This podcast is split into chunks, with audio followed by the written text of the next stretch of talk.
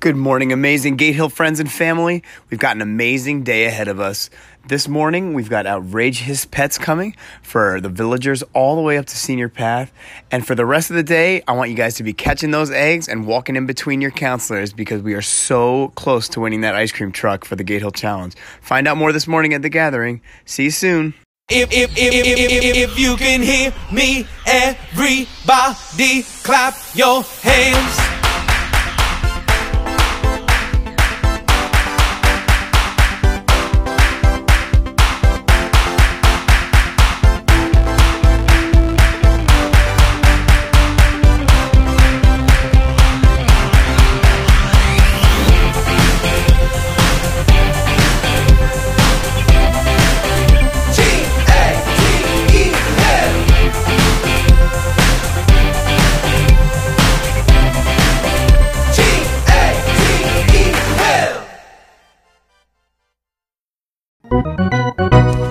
This is Gary Schragenheim with your leagues report.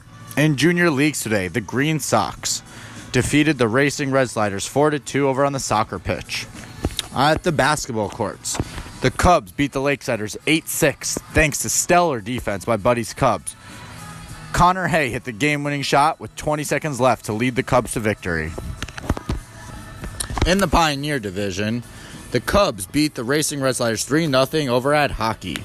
The Green Sox defeated the Lakesiders 26 20 thanks to Austin Alwan's defense and a great touchdown by Eli Sidman. Great job, Austin and Eli.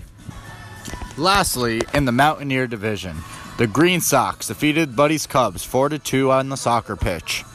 At basketball, the Lakesiders defeated the Racing Red Sliders thanks to Lucas Regal's big game. We'll see you guys on the fields tomorrow.